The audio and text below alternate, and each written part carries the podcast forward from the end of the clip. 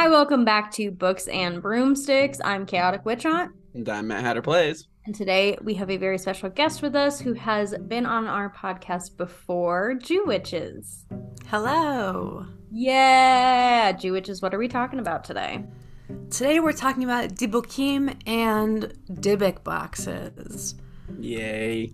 Yay. we love haunted items. But it's not Oh. actually a, a haunted No, item. it's not. Well, it haunts me, so does that count? Oh yeah, no, it, it's egregoric now. Yeah, it's it's haunting Well- you, thus it's haunted. It's, So- it's really something.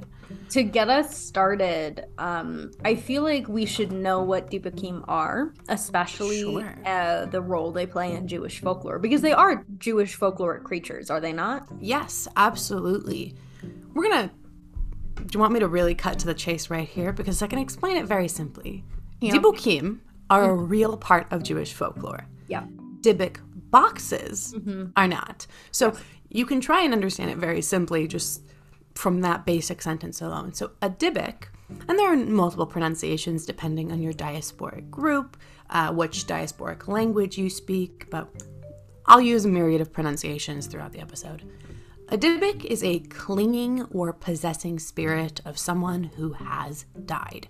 Um, it literally means cleaving or clinging, uh, and it comes from a larger uh, phrase. It comes from an abbreviation of Dybbuk me ruach ra. Ruach is spirit or soul. Ra is evil or bad, and it literally means a cleavage of an evil spirit.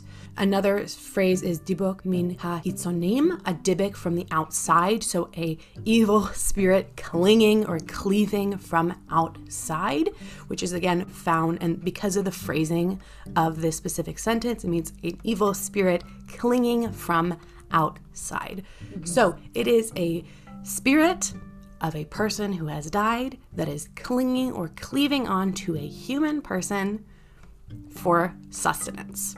Yeah, It doesn't want to let go. I mean, that's it, very really simply, it doesn't want to go. I so, mean, clinging, it is the ultimate clingy spirit. And, you know, Aww, I know exes like that. So, and it. um. hmm, uh-huh. mhm. Okay. And you know what? Some of the, some of the, it's really funny that you say that because a lot of the documented stories we have of Dybbukim I Are know, evil exes. Not evil, not Oh. even evil exes. Some of them are just exes. I'll mention one later on. That's the like, same thing. one- Hey. So, anyway. Mhm. when we are looking at kind of Dibukim or Dibuk, uh, Dibuk, Dibuk? So a dibik uh, is the singular, dybbukim is plural. So generally in Hebrew, generally, not always, uh, when you add the suffix im, so im, it makes it a pluralized word. And it's not a hard and fast rule, but it's generally the rule. So dibik is the singular, one dibik, many dybbukim. So when we look at Dybbukim throughout Jewish folklore, um, are there any kind of protective measures that one can take against Dybbukim? Is there anything to do once one gets attached to you, or is it kind of like game over, you're fucked? There are many things. So there's a couple different things that you mentioned here. So we kind of have to start with a number of number of areas. If you want to protect yourself from dybbukim, there's the one basic thing: live a righteous life, live a good life, uh, follow the mitzvot, be a good Jew, uh, be a good person. Right? That is kind of the basic thing. Pray because a lot of our prayers are in and of themselves protective. And a lot of our prayers ask for protection, invite our angels, invoke the angels, specifically ask and call for protection. A really huge one that is uh, used a lot, even outside of Judaism. Uh, and you can see it a lot, even by people who claim that they don't invoke the quote unquote uh, Abrahamic faiths, uh, is that of Psalm 121, right? Which says, The Lord will guard me all my comings, my right. Um, there's a lot of prayers that really call for this. Uh, one of the one of the prayers that we say multiple times a day is the Shema. Um, There are many ways you can pr- protect yourself just by living your life as a Jew. Then there are specific actions you can take. Don't go to cemeteries uh, at night. Don't go unneeded. Stay away from dead bodies. Don't touch dead bodies unneeded. Uh, practice cleanliness, practice purity, right? In the sense of ritual purity. Again, wash yourself, bathe yourself, keep yourself clean, wash your hands. You know what? That's a good reminder for everybody. Wash your hands. And your General. ass. Exactly. Wash everything. Take a shower. Wear a mask. That's also another strong, firm, good belief to have. Um, what else? Oh, and then again, there's wards, aperture, you know, things you can wear.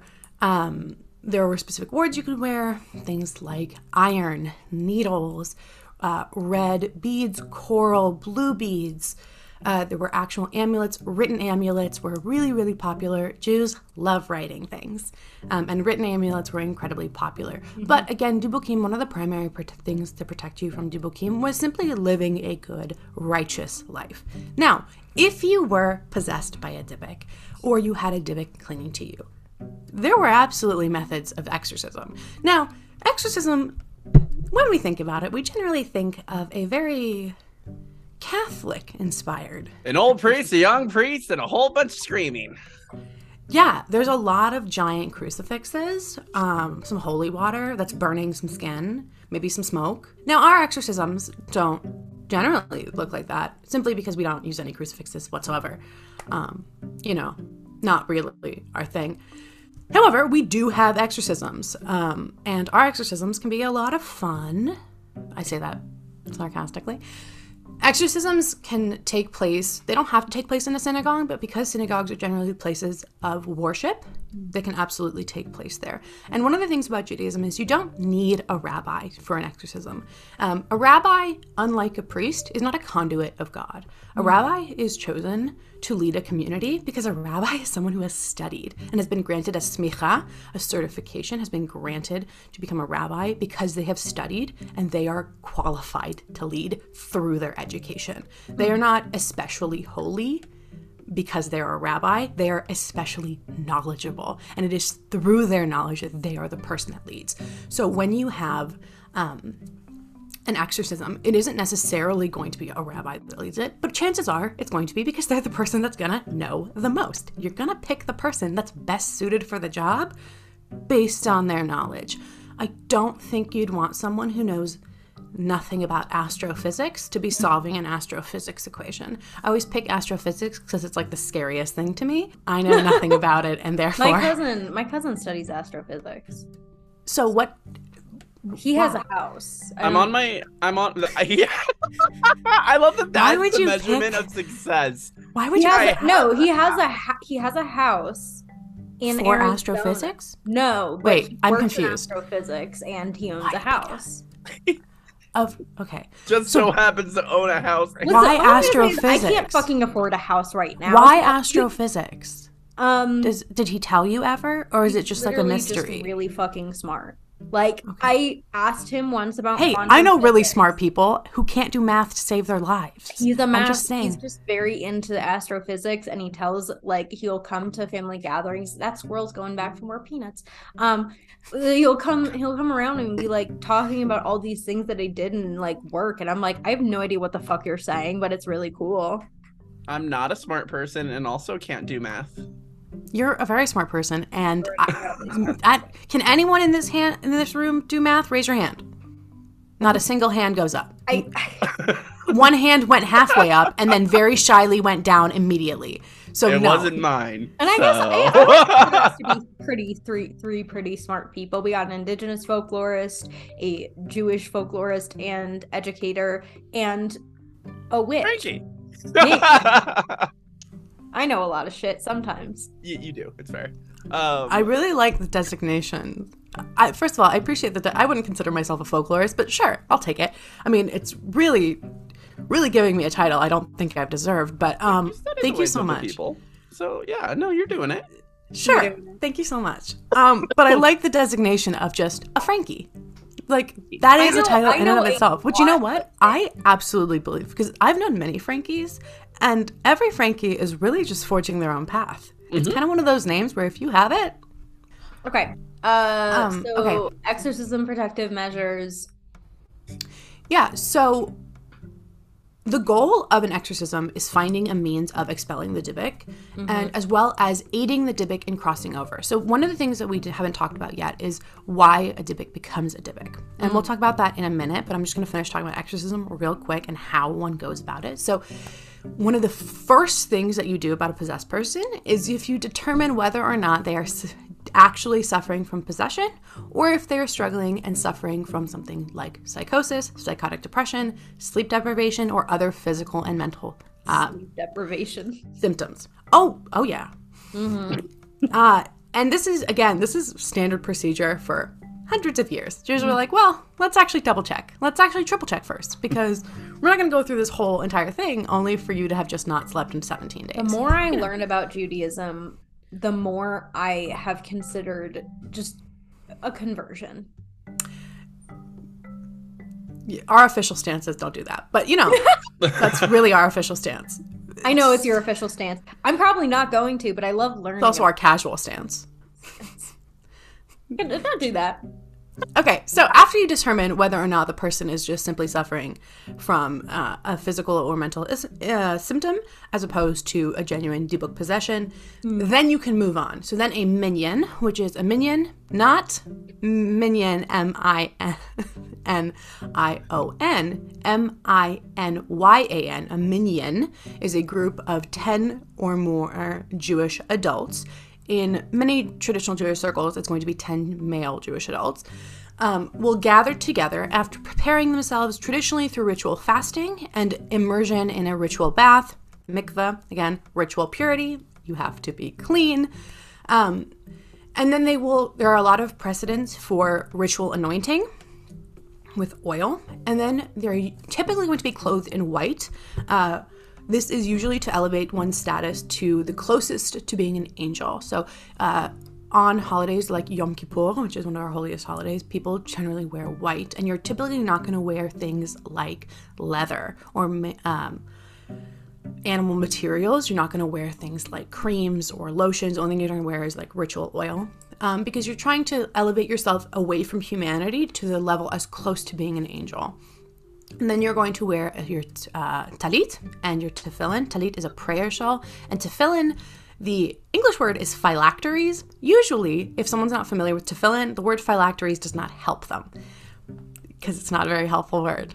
Um, phylacteries or tefillin are the uh, prayer items that are worn by Jewish people, generally Jewish men, from the age of their bar mitzvah on, or b'nai mitzvah, or bat mitzvah on, that there is one affixed to their arm, and they contain uh, handwritten, scribe written prayers. This one is affixed to the forehead, it's a small box, and it's with leather straps, and the other is wrapped tightly around their arm. There's a small box that sits on the bicep, and it's wrapped all the way around their arm and onto their hand. You can find pictures of if you Google tefillin, um, and these are daily prayers that are done. And when you're wearing it, you're in a very specific state of mind with a very specific intention called kavana. So kavana is your intention. So as you wear that with your talit, with your prayer shawl, and with your tefillin, you're in a very specific state of mind. So as they gather in this specific state, then they can go into this exorcism. And at this point, you they may use things like incense or sulfur to in, intentionally try and draw out the Dybbuk. However, uh, there's also something called a magid, which is a spirit guide or an angelic teacher who might be called in to aid in the removal. And this magid may intentionally take over the body of one of the exorcisers. Um, and they may trigger something like automatic writing to intentionally aid in this. Because one of the things that you need to do, or is talked about, is you need to know the name of the Dybbuk. You need to speak to the soul directly. And while many times people know the name of the Dybbuk just because, well, Tom died, and all of a sudden Debbie is really not acting herself and doing all the things that Tom does. I'm just gonna take like a really a quick Out in the swing in the dark. Uh, swing in the dark that maybe Debbie has been possessed by Tom. Just shot in the dark here. It might be Tom. I and really don't feel used- like we needed to interrogate. I used the uh, most generic names possible there. I really could have gone wild. Though typically Debbie could be Deborah, which is Devorah, which is a biblical name. Though I do love the name Debbie just for like generic things. It's like one of my go to names for employing things. I'm pretty sure one of my office printers is named Debbie. Anyway, any questions about that one so far? So far, this seems to make a lot of sense. Uh, it's much. It seems much less uh, volatile. There's a good word. Uh, than like what you see in a lot of more Catholic versions of exorcism, or at least media versions of. Y- Yeah, the media exorc- the media versions of exorcism seem a little bit. Wild. There's a lot of screaming. Yeah, yeah, there is. It's real weird. Does the token um close to Cath- Catholicism person in the room want to speak on this or no? Um, yeah, sorry, I'm trying to make it. We're all sitting here just. We're just sitting here like I don't know anything about Catholicism. Catholicism. So Catholic I'm not roasting it. I just Oh Oh, no. Um Catholic exorcisms are typically not like uh the movies if you're actually doing them. Typical exorcisms are done to exorcise a place. You guys need to stop laughing. I'm not laughing at you. I'm laughing at Matt's raising their hand like this. Okay, that's what I was laughing. at. Okay. I would never laugh at, at exorcism. uh, it's a serious ex- deal. Some examples Yeah, of, serious.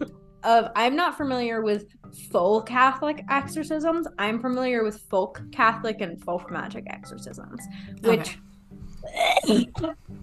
are hold on. Hey, I know that bug. which are going to be um, exorcising a place, exorcising tools before adding them to holy water. Um, exorcising, uh, you can do an exorcism to break a curse. Um, typically, if you have something attached to you, like a demon haunting, there are like exorcism prayers you can do and but like uh and a lot of the prayers we use in healing for like malocchio or envidia um which is evil eye or envy it, are going to be referencing removing negative spirits from someone's life and home by way of god. So those in itself are like you are exorcising the bad energy you are exorcising the envy. You are exorcising the evil eye off of someone. You are healing it. And so when we take that kind of understanding of it in folk magic you could exorcise literally everything. Like i know a prayer to exorcise a house. Um i know a prayer to exorcise like a binding of something. Um I know a prayer to exorcise salt and water before combining them to create holy water. I know a spell to exorcise uh, an exorcism to remove a curse. So, all of these things, it tends to be more focused on what people would need and like removing bad spirits from a place, removing it from a person, etc. Um, more than it is like, oh, demon. That would be more like full Catholic church stuff. I don't deal with that. You need to go find a fucking priest if you're really worried about Satan coming for you. Okay? I do know of a few folk priests too and folk Catholics that do exorcisms. I personally have only done exorcisms of like exorcising bad energy from my house. Um What would you describe the difference between exorcising bad energies, cleansing, and banishing bad energies? So, banishing is a term that I typically equate with you know there is something there and you want to get rid of it. For me, it's almost always more specific. So, I want to banish um, a bad person from my life. I want to banish an ex. I want to banish being broke. That's when I use banishments. Cleansing, general upkeep. I'm cleaning the house. I'm making sure I cleanse the space. Exorcism is for when at least in my opinion, when I know something is wrong, but I do not know the specifics of what. Hmm. Because at least in folk magic and Italian folk magic, a lot of our exorcisms are like, there could be a curse on you, exorcise it. A lot of our prayers have to do with like removing malevolent spirits and bad energy. Oh, and when we're doing like the exorcism I'm most familiar with, uses salt. Um, to exorcise a space. Um, for holy water, it's one of those things that, like, because it's associated with the Catholic Church and, like, that's how you make holy water, you're literally just kind of removing any bad energy that could be there. You don't necessarily know that it's this person that you want to get rid of. You don't know for sure. Um, So when I exorcise my house, I'm like, oh, end of the week. I've had a long week. I need a nap. Time to exorcise my fucking house. Um, because for me, that comes in to a certain point as part of cleansing. Um, like if I, it's a little bit like cleansing's general upkeep. I do exorcisms as part of my cleansing which I know a lot is not common, but because they're so common in Italian folk magic and there are so many prayers that have to do with like removing who is calling me? Uh have to do with like I mean I can even think of hold on. I got one. Bitches got books. So that would have been a great title for this podcast. Bitches uh, got books. so a lot of these have to do with the evil eye, but they're oh, love the evil eye. Who doesn't love the evil eye? I mean, literally every native yeah, person so, doesn't care. acqua e sali soccofano le mari non chi posa giovari. Water and salt. I hope that whatever the witches devise will fail. Tandana san ana sia kuava fari mali a full name. Benesim sia Saint Anne, Saint Anne, whoever wishes harm to befall own name. I only wish you well. This one, these are eye prayers. There is a vermi, a worm prayer. Hold on. I have much love for you, but also we have a big thing to talk about. Well, give me a second. Oh, oh, then I probably should put away my book of citations on the wrong topic. Uh, it's like, oh, we're talking about water and salt combinations. Okay, I got it. Man, my life's easy. We just treat everything like an illness and and cure it. Yeah, but an illness in the holistic spiritual ecosystem of Judaism, illness is caused by evil forces. And yeah. the evil force can mm-hmm. be caused by demon uh, or evil eye. Evil eye can be caused by demon or other human. So you kind of have this whole system of spirituality that is reliant upon itself. So, so what, what mm-hmm. I've kind of come to realize, and it's uh, part of the readings that I'm doing right now um, from Barre Toelken, uh, he talks about Western spiritualism, but mostly Western cultures, um, which indeed does include uh, Judaism to a certain degree. It's very individualistic. Something or someone is sick. Whereas when you look at a lot of like native community, it's the place or the people are causing sickness.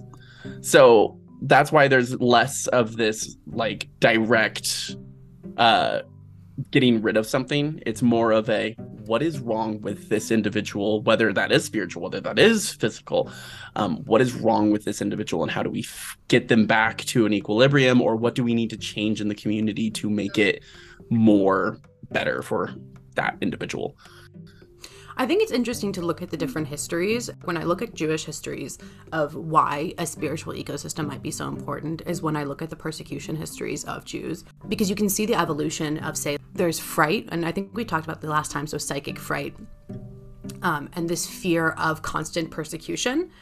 And this experience of constant persecution did create a, a very individualistic, but it also did create a communal experience because a lot of these, uh, so for example, it's in it's in a book that I don't actually have on my table right now, and I'm not going to turn around to grab it. But they talk about greatest threat that could harm not just the individual, but could harm the community was a Catholic priest. The clergy was considered like the greatest of all sorcerers in the sense that they would cause cause the greatest harm because they would not just harm one person, right? So it wouldn't be evil eye to like evil eye to harm one person to cause them sickness, but would cause evil eye on the whole village.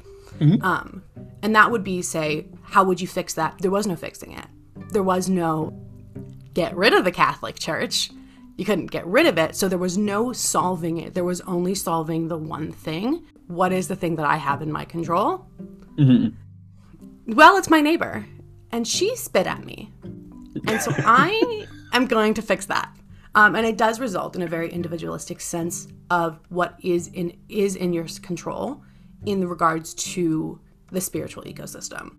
No, one hundred percent. Uh, I think that it's very. The only thing that's the major difference here is I think it's very much the how it's handled. Right. Uh, most of the time, it's an exorcism of that thing for this situation, right? Mhm. Whereas you'll see in a lot of like medicine, it's the community coming together in order to solve for X or finding what X was wrong. Uh, I think a really great article about it was like um, Navajo medicine talking about cancer.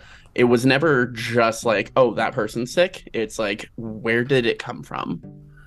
And it was like, oh, that place was hit by lightning, which is a translation for radiation basically or something was happening Uh-huh. so then not only were we trying to treat that with medicine but also we would avoid that place back in the day that'd be more like a that is a cursed place we as a community got to stay away from it Um, I found so this is a Latin prayer. It's the Oratio Post Liberationem, um, from the rite of exorcism. So it is like, and I can't find the other prayers that talk about removing evil spirits. Um, but this one is, Almighty God, we beg you to keep the evil spirit from further molesting this servant of yours. Name.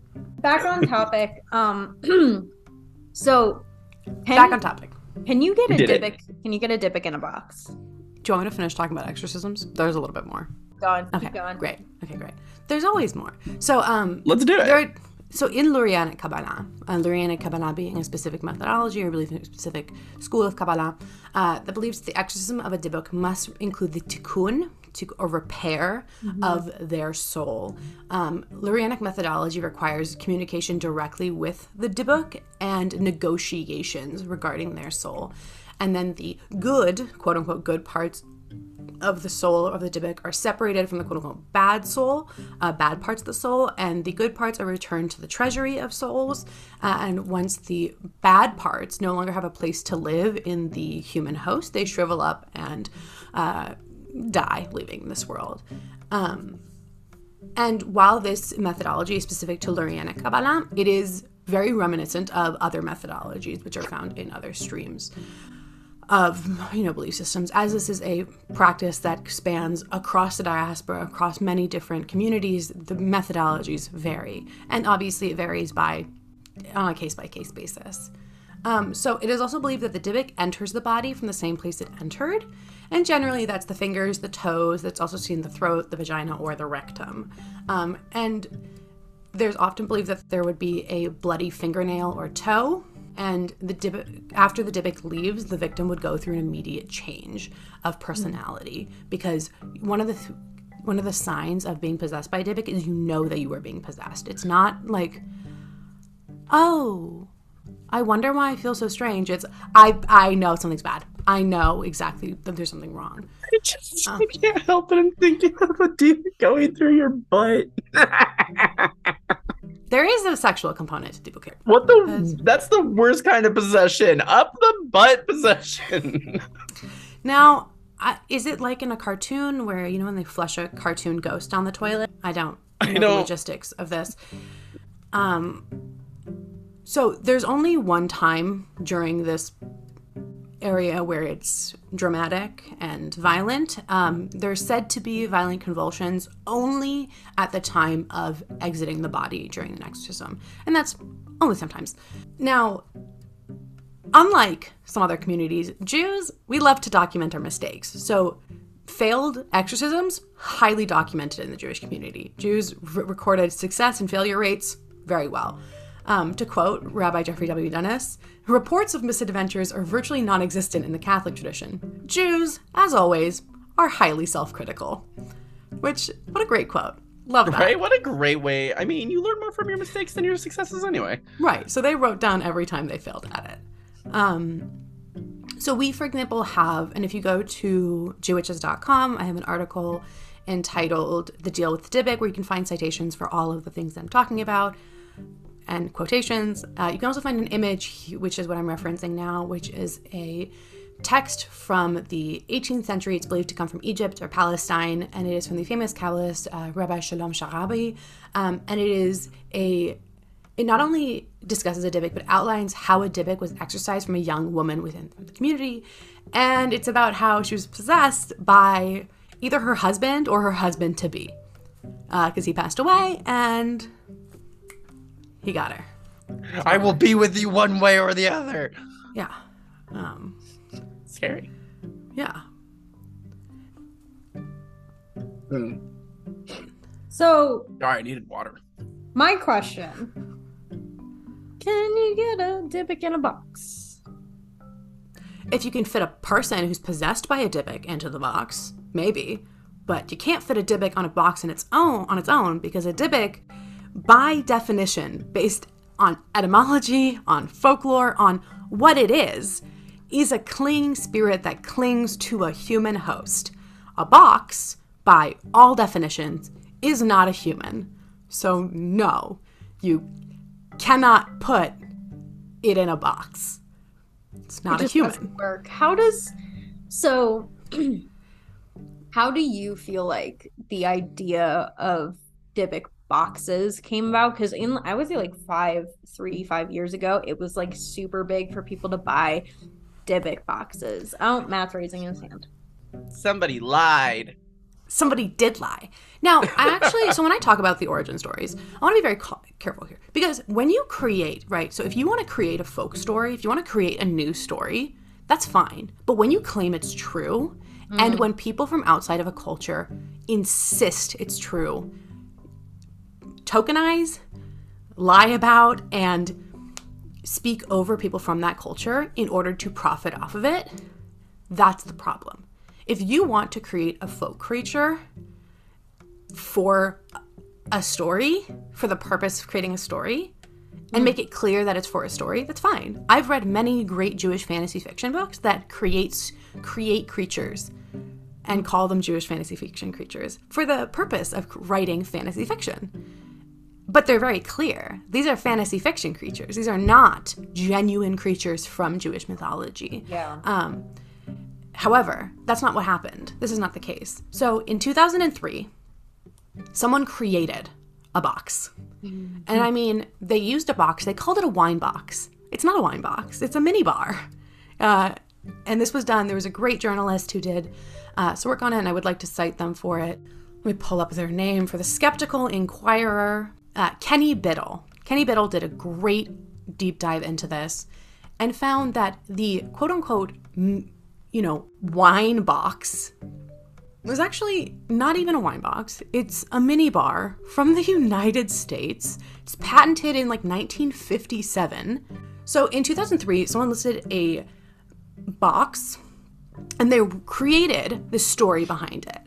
Um, and included in the box, they said were two 1920s pennies, a lock of blonde hair bound with a cord, uh, a lock of black or brown hair bound with a cord, a small statue engraved with the Hebrew word shalom, a small golden wine goblet, one dried rosebud, a single candle holder, and a f- and uh, and the single candle holder had four octopus-shaped legs.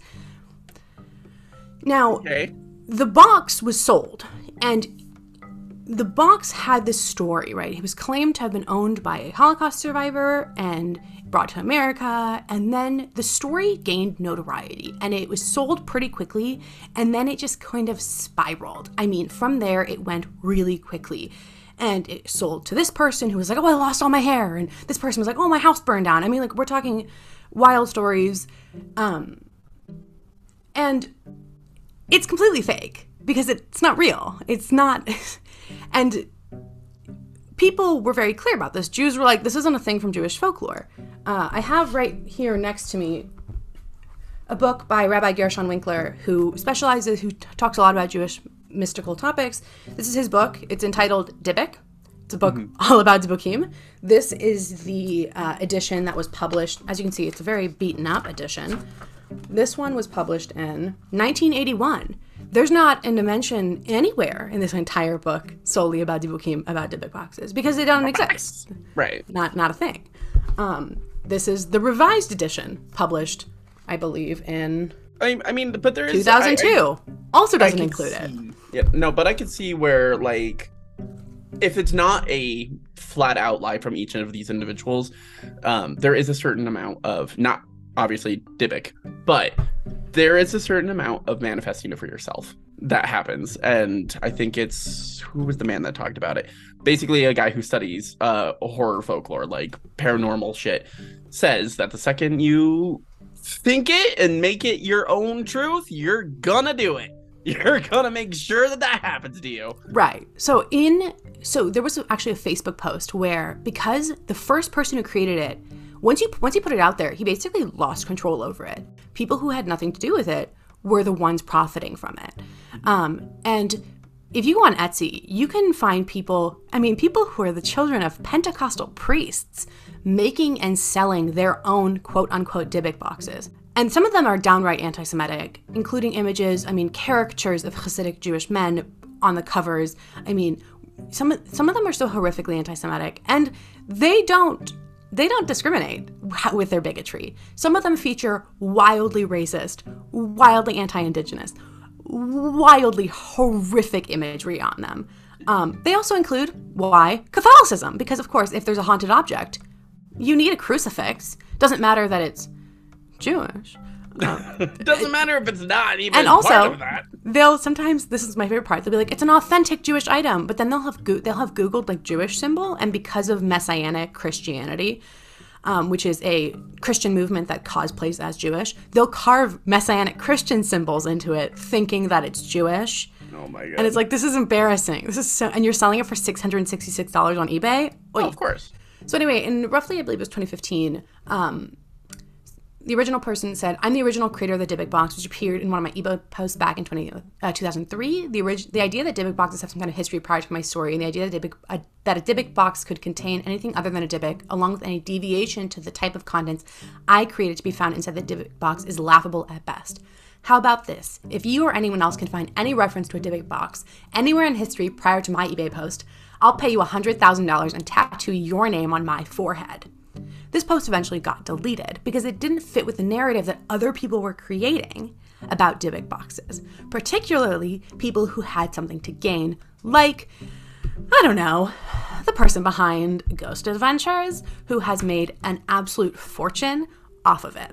I despise Zak so much. One day, I just want to have a chat. Just want to talk. I just want to talk. And so even when people would come onto the show and be like, "Hey," there's a one fam- pretty uh, well-known clip in the Jewish community, at least, where a rabbi was asked on and was like, "What are you talking?" And then the cl- clip cuts because the rabbi was about to be like, "No," it was about to really, you know, and they just cut the rabbi off because the rabbi was gonna be like, "What are you talking about?" Um, and if you look at Dybbuk box content, it is non-Jewish people profiting off of it, right? Um, and it's a thriving marketplace. It's a thriving enterprise. People make tons of money off of it. And the problem is, there are haunted objects, there are cursed objects, there are possessed objects in mythologies around the globe. If you wanted to make and sell haunted boxes on Etsy, I think it's personally unethical. I think it's very unethical for you to um, put hot glue onto a box you bought at Hobby Lobby and claim there's a demon inside of it. Well, and I'll even take it one step further. Say you, let's say that you decide to really take that mysticism step and actually haunt that object. That's also unethical. You are literally disturbing somebody's slumber to shove them in a box, which arguably has potential to happen or not happen. Uh, and then sell it. Like you're Right. legitimately stashing the essence of some long past person and then profiting off So of it. whether or not you're truly doing it or not doing it, It's just unethical. even if you're not attaching the name of Dybbuk to it, when you do attach the name of Dybbuk to it, what you are doing is causing irreparable harm to Jews. And this is the part that people really struggle with um, because people don't know the true depth and nature of anti Semitism. A lot of people think anti Semitism equals I consciously hate Jews. And that's not what anti Semitism is. Anti Semitism doesn't just have to be I consciously and with an awareness hate Jews. That's not what it is. It can be harboring, bolstering, and keeping with you prejudice, stereotypes, um, disdain for Jews in a way that you may not even be aware of. Because the reality is, most people, even Jews, we are living in a, world that is, in very many ways, anti Jewish. And anti Semitism is embedded into the fibers of our society. And to intentionally unpick each and every one of those fibers, to unweave the cloth that is around us, is a very intentional act. You cannot do it by accident. And so, unless you make the choice to do it, you will be part of that painting. And that painting is very anti Semitic, whether or not you know it. And the reality is, you may not have looked further. So you might not even know the tropes that you subconsciously believe. Because anti Semitism is so much worse and so much more pervasive than people know. And one of the most pervasive forms of anti Semitism that has gone back centuries is Jews as evil sorcerers, as witches, as these demonic creatures who are invariably linked to Satan. And the way that we have been per- persecuted for this supposed connection is it's astounding. Um, you probably, you, the general audience, have probably heard about the massive flyer uh, being unfurled over the 405 freeway in Los Angeles saying that Kanye was right.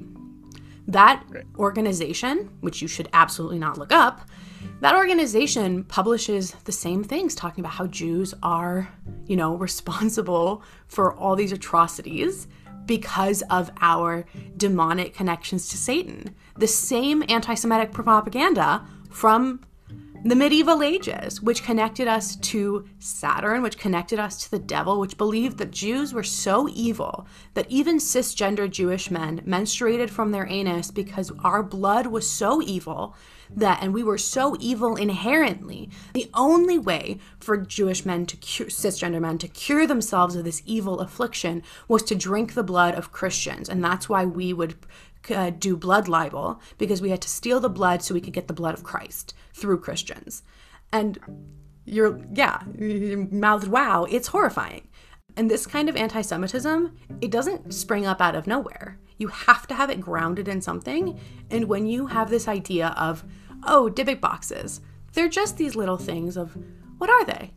It's so easy for misinformation to spread. One person with a couple hundred thousand uh, followers on TikTok posted a video about Dybbuk boxes, but they didn't get it right. They posted that it's a box filled with a Jewish demon, and that Jewish demon cursed Post Malone when he touched it when he was at the Zak Bagans Museum. And so it was a Jewish demon who cursed Post Malone. Yeah. And so in the comments, oh, it was Jews who cursed Post Malone. And because Post Malone got into, I believe it was a plane crash and a car accident after that, oh, that's the power that Jews have to sic their Jewish demons on people. It is that fast. It is that was, quick. I was chatting with uh, another uh, raised Jewish uh, man. He's a conjure individual, my mentor, um, uh, Hoodoo Moses. He actually even talks about how a lot of Jewish sects will no longer uh, teach mysticism like as as they used to because to demystify Judaism is safer. It makes a much it makes a much safer practice so that you're not considered somebody who can ooh curse somebody uh, a hundred different ways um, so even he's like, it's it's compounding effect. There will never be a time where uh, we get to just talk about practice. Yeah, and I'm like, listen, that sucks. If you listen to the f- first episode you guys had me on, thank you so much for having me again. um, but I, I, read a passage from uh, Joshua Trachtenberg's Jewish Magic and Superstition about how Jews stopped doing one of our most sacred and holy tasks, which is preparing for Passover. And preparing for Pesach is one of the greatest mitzvot, one of our greatest commandments. It's one of our things that we believe in so strongly. And for the rabbis to say don't do it because they will execute us for witchcraft, they will think that we're committing, they will think we are doing witchcraft. Don't do it. It's okay if you don't. This wasn't a, a lone, standalone thing. Yeah. Jews were we were been forced to hide so much of our experiences, our lives, our practice. And it's not just our practices. It's it's it's well, it's, it's just, you know, being. So, right? and obviously I can't speak to your lived uh situation, but I can kind of roundabout think about the same kinds of things, uh, being an indigenous person, you never live your life without looking at the optics of what you're doing. Like there's always going to be the okay, what does this look like to a white layman? Like what does this look like to a Christian layman? Uh because anything you do will be taken out of the wrong context every single There- time.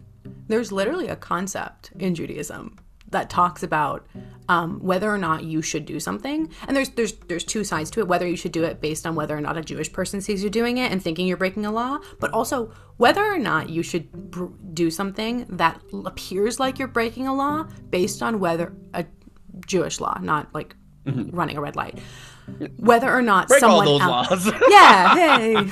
I'm uh, actually I'm not advocating for anybody to break any laws, yes, of course. We which is another thing that they say. Jews do, right? Anyway, It's fine. I'm over here apparently always being a drunken gambling idiot who's willing to do whatever I want. So. Hey. you know, depending on who you ask, either we're rats or Or you have a we're space controlling laser. government, right? Yeah. Either we have a space laser or we're underground as reptiles. So or rats. It really depends. Um, It's so who you ludicrous. I'm sorry. I don't laugh because it's funny. I laugh because it's just so Um, real quick ice pick lobotomy to make me feel a little bit better Mm. about my life. Thank you. yeah. But uh, go ahead.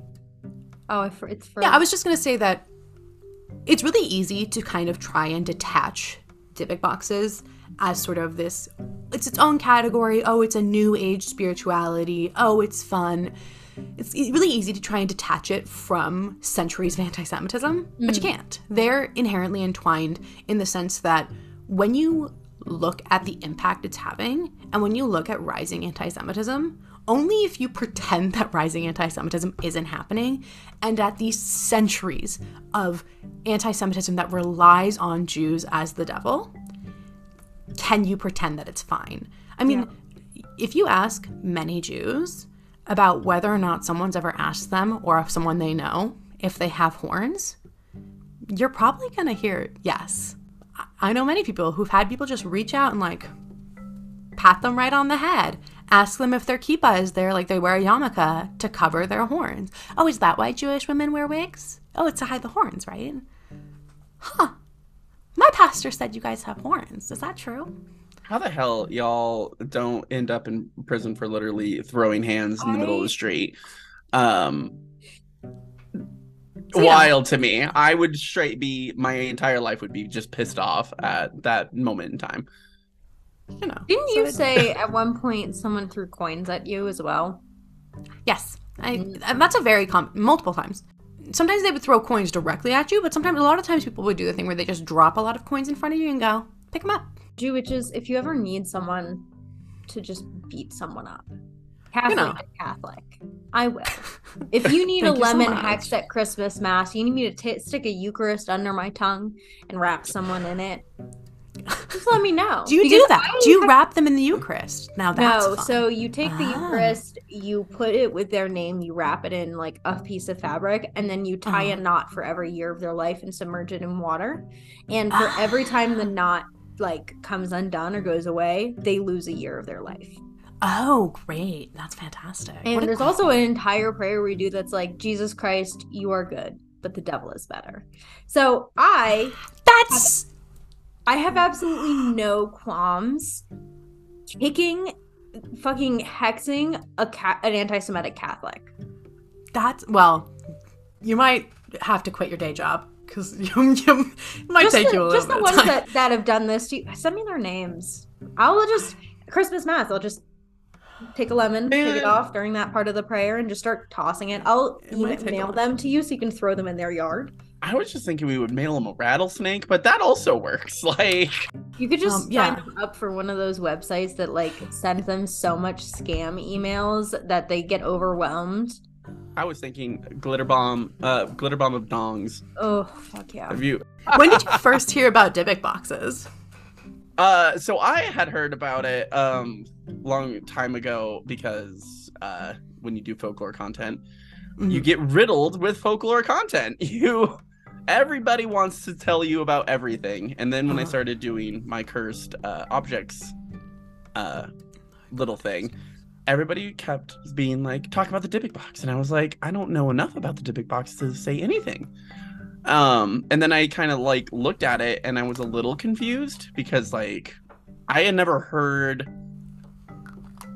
of what's the best way to say it? I have never heard of uh like Jewish mysticism locking it into something. So it wasn't necessarily that I even thought, oh, that doesn't happen because it can only be a living thing.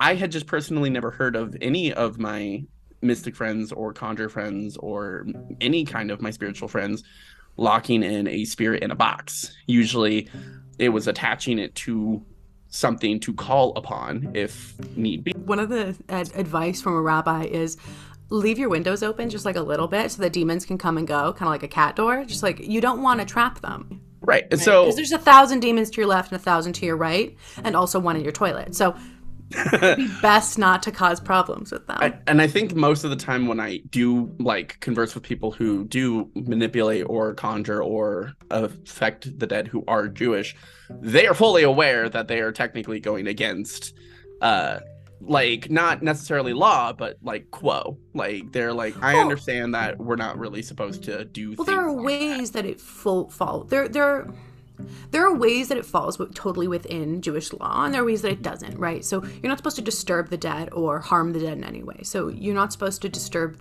their bodies.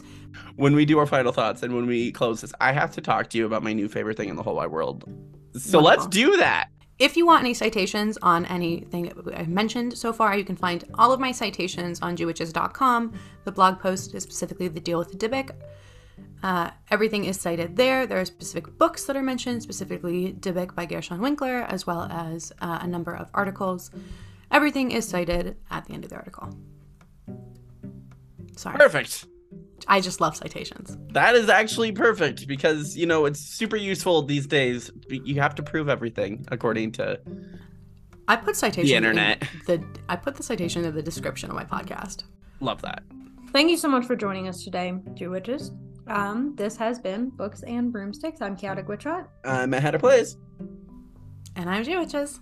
We'll talk to you guys next week.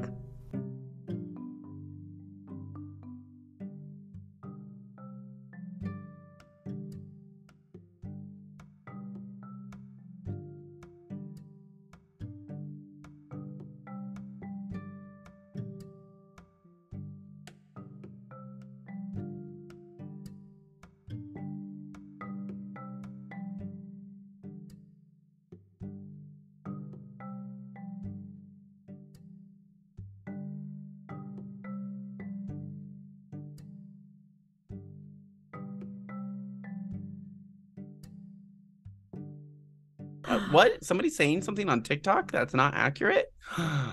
no. Eyes going anyway. wide, gasping in shock, hand we clutching pearls.